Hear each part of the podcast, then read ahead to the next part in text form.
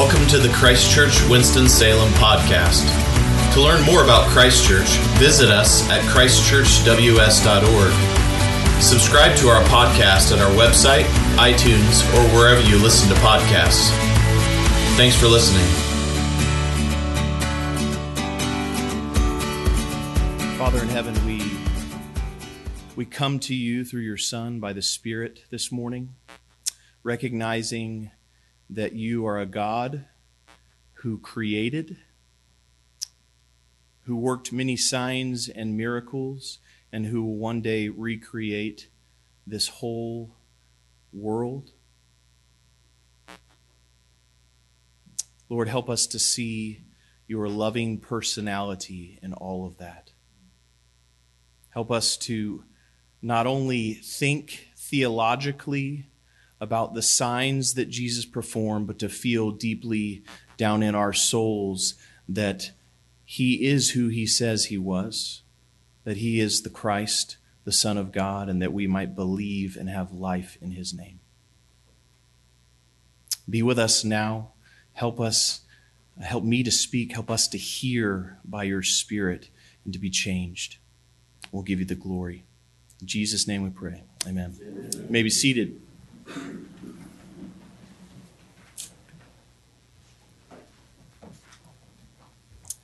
Most of life, most of us skim along the surface and we distract ourselves. We distract ourselves with headline news and entertainment or just plain being busy. This week, I had the pleasure of escaping the frenzied distraction of normal life into the magical land of jury duty. For three days, I witnessed, and in all seriousness, I witnessed one of the most beautiful things that you can experience in life, the jury selection process. I knew that was going to be a joke. I didn't mean it to be. I observed people from all walks of life come together, sharing some of the most difficult parts of their life story, being treated with dignity and empathy and respect, with the warmth and affection that comes when you open up your life to those around you, and when those around you show their scars too, and reflect on the countless ways that our life stories overlap. They intersect with one another. I laughed and cried a lot this week. I laughed with hundreds of others on cue as the same questions were asked and answered over and over again. And I cried when hearing of countless miscarriages. I can't, I can't count them all. Stillborn children.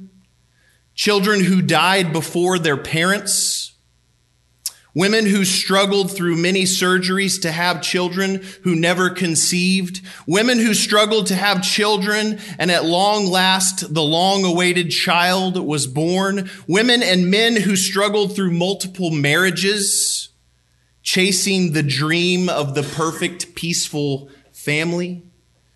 Tragedy after tragedy, hardship after hardship, I sat and listened to the stories of dozens of people just like you and me. It was like being in a life group with everyone sworn in, under oath, legally obligated to answer every question asked with raw vulnerability and complete honesty, which is really hard to do. As I sat there waiting for my name to be called, the question that kept coming into my mind was this: how does the gospel, how does the good news about Jesus, how does the gospel speak into all of these human stories? How does the, the story about Jesus overlap with all of these other stories? And more specifically, in the Gospel of John, how does turning water into wine at a wedding in Cana apply to our lives and all the lives and stories that I heard this week? And here are my three reflections from the courthouse. Number one, Jesus cares about physical restoration. Jesus cares about physical restoration. If you've grown up in church, the Gospel of John gets a bad rap. The language of John's Gospel is very familiar to us, even if you didn't know it. You see, the synoptic gospels, they talk a lot about the kingdom of God or the kingdom of heaven. But in John, he speaks a whole lot about believing, about believing in Jesus so that we might inherit eternal life. Believe in Jesus and you will inherit eternal life. Most of my life, I was taught that Jesus would sweep me away from this earth into heaven, leaving all this broken physical existence behind. Believe in Jesus, go up to the clouds, and be super spiritual forever. But this is not the gospel.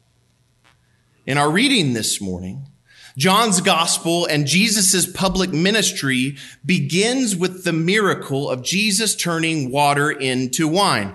And John writes at the end of that reading, if you, if you heard this morning, that this was the first of the signs at Cana in Galilee that manifested the glory of Jesus, and his disciples, and there's that word, believed in him.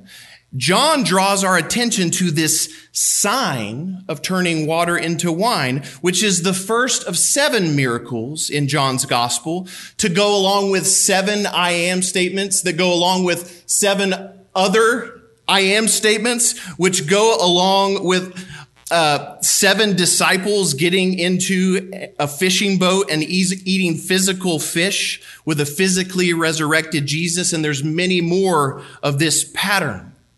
And the seven signs in the Gospel of John, turning water into wine, healing a dying son, healing a paraplegic, multiplying bread and fish to feed five thousand, walking on water, healing a blind man, and last, lastly, raising Lazarus from the dead. Seven physical signs. Why seven? Well, in Scripture, the number seven is about completeness or in fullness. You heard me mention uh, John chapter twenty-one just a moment ago. There are seven disciples. It's kind of awkward, actually, that he counts out these seven who got onto this boat and they ate fish with the risen Lord. And this number seven invites us into This, this scene. He's talking about the fullness of the disciples, not just the twelve disciples, but all the other disciples that were probably present. And with them, we are present at that meal as we read the scriptures. John writes in the book of Revelation to seven churches, which means he's writing to all the churches, the complete churches everywhere. In John chapter twenty, in verse thirty and thirty-one, John says that Jesus did many other signs, but these, the, the seven signs that he wrote about in this gospel, these were written so that we might believe that Jesus is the Christ, the Son of God, and that by believing we might have life in his name. The number seven is a very Jewish way, a very biblical way of saying that these seven signs recounted in John's gospel are enough. They are an accurate, sufficient, and complete summary of Jesus's miracles so that we might believe, that we might be born again, as he says in John chapter three, by the Spirit and inherit eternal life. But even as I say that, we hear that sentence and we interpret it spiritually. All of the seven signs in the Gospel of John point to physical reality. The gospel is the answer to our normal physical longings. A man's son is dying and Jesus heals him.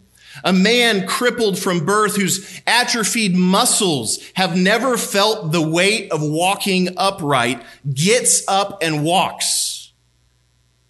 The sight of the blind is restored. The Lord of the natural world walks on the water. The dead are raised to life. All of the hungry are fed with real loaves of bread, with real fish. The wine at the wedding never runs out when the Lord is with us. All of us in this room, we labor and we toil day, most days of our week so that we can just put enough food on the table and survive. We need to work just enough hours to keep our medical benefits so that we can pay for the medicine that will trick our physical brains into not responding to our broken physical body, to numb the accumulated pain of living life. And just like all the stories I heard this week in jury duty, every one of us in this room has a story filled with physical loss, with the endless cycle of work in order to put food on the table, to take our kids to the doctor, and to just make it through. Most of us have been trained to think that coming to church on Sunday is supposed to be an escape from all that physical tragedy. We've been told that the gospel is spiritual. It is wish fulfillment and escapism about going to heaven and getting, getting away from all this earthly decay. We come together to sing cathartic songs, to distract ourselves from all the normal pains of life. But this is not the gospel. The gospel is not a distraction from physical reality. It's not a story about escaping the physical into the spiritual, about leaving earth and going to heaven. It is the other way around. Jesus' ministry was filled with countless physical miracles. Jesus cares about physical restoration. Secondly, Jesus cares about restoring relationships. Jesus cares about restoring relationships. All of us in this room, we labor and toil most days for more than just the alleviation of pain. We don't just want to not feel pain. We want to feel joy, to feel loved, to have friends, to live a life full of meaningful relationships. We tell ourselves, maybe if I'm lucky, if I work hard enough, if I go to the gym, if I say enough prayers and read my Bible, if I eat healthy food, I might just have a little bit of extra time to really enjoy life. Throw a party, go on a date, play a board game, relax with longtime friends, have enough time in our day to make new friends. We don't want to simply not have physical pain. We want to experience joy in relationship, perhaps the most meaningful human experience that there is in life. Why does John tell us that the in-secret miracle that only a few servants are in on, why does he tell us that this in-secret miracle of turning water into wine was the first of the seven signs? Compared to healing a dying son, restoring the ability to see, the ability to walk, restoring people from the dead, compared to all that, why is giving more, better wine to a people who've been drinking too fast and the wine ran out? Why is giving more, better wine to a bunch of people at a party the first sign? Because the gospel is not only about being restored in relationship to our heavenly Father. The gospel is centrally about restoring our relationship with one another. In First John, In First John, from the very first verse, listen to this. Hear this. First John chapter one and verse one. That which was from the beginning, starts a lot like the Gospel of John, which we have heard, which we have seen with our eyes, which we looked upon and have touched with our hands. Concerning the word of life, the life was made manifest, and we have seen it and testified to it and proclaim to you the eternal life, which was with the Father and was made manifest to us. Hear this. That which we have seen and heard, we proclaim also to you, so that, so that you too may have fellowship with us. We proclaim Jesus, and the first thing he says is so that we will have restored fellowship with each other. And indeed, our fellowship is with the Father and with his Son, Jesus Christ. And we are writing these things so that our joy may be complete. Our joy may be complete. The gospel begins with Jesus turning water into wine at a wedding. And this is not meaningless in comparison to the resurrection of Lazarus. This is what resurrection is all about. To be restored physically and spiritually so that we have restored relationship with God and with one another. Jesus cares about restoring relationships. One reason why we say life groups are central to the life of Christ Church is because without one another, without restored relationship with each other, if we don't have that, then we are not participating in and receiving the fullness of the gospel. So here's an exhortation. If you're not in a life group, join one. Or talk to me about starting a new one because we need more. But this isn't about growing a ministry. This is about experiencing complete joy in restored relationship. You don't have to join a life group. You can go to lunch right after this service. You don't have to come to Bible reading on Thursday night, shameless plug. You can go play games with Jan. Reading your Bible, being faithful to a group of people in a life group, faithful attendance in worship every Sunday morning, all of these are indispensable to me and bring me great joy.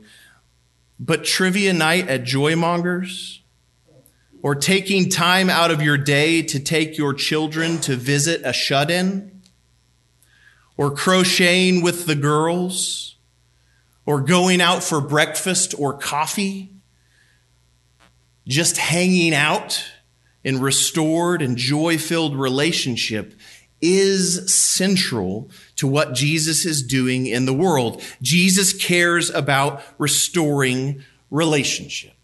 So that's the second thing. And there are so many more things, just like John said. There's so many more things that I want to say, uh, but I'm going to end with this one. Lastly, number three, join the family business. Join the family business. The Gospel of John begins before the beginning. Jesus was in the beginning, speaking the world into existence. One with the Father, Jesus separated the waters. He spoke, and grapes on vines became reality. He spoke, and the sun shined by day, and when water was mixed with grapes, this is about as much science as I know, all of this together became something greater, wine. If I could risk paraphrasing C S Lewis, he once wrote that the miracles of Jesus were not weird. They were not weird. He didn't make two plus two equal five. He didn't make water talk. He didn't make pigs fly. He made water into wine. Lewis says that the Father and the Son have a, quote, family style, a family style. From the beginning of creation, he has made water into wine. And at this wedding in Cana, he just did it a little faster. Fish multiply in rivers every day. Wheat is harvested and ground and multiplied into loaves of bread every day. Come to my house. We don't do the harvesting and the grinding part, but Jody makes great bread. You see, from the beginning of time, Jesus made our bodies able to fight infections, able to walk, able to see, full of life and vitality. So the miracles of Jesus have a certain family style. These seven signs will not have their full effect on us until we recognize the daily miracle of wine, of red blood cells fighting infection, of grain someday in some way, and I don't know how, becoming bread. Even those who make it don't know how it happens. Of babies miraculously forming in a mother's womb. So here's my final exhortation to you. Join the family business. Physicians, go to work and continue the ministry of healing that Jesus began. The early church, when there were plagues in Rome, they stayed. They stayed with their family. And three out of four of the people with these plagues recovered. They recovered from this plague. And the church had a reputation for being miracle workers. Okay? And now we have hospitals. Brewers. Boil those hops and bottle those beverages and then give them to me. Join the family business. Join Bill Bledsoe at the food pantry in feeding five thousand hungry people over and over again. Join the family business. The Apostle John saw and touched. He reclined at table in Jesus' lap, ate fish with the physically resurrected Jesus. And when Jesus returns, he will make all things new again, just as he did at the beginning. And at this table, at his table, there will be feasting, drinking, and more joy than you can ever imagine. In the name of the Father, and the Son, and the Holy Spirit.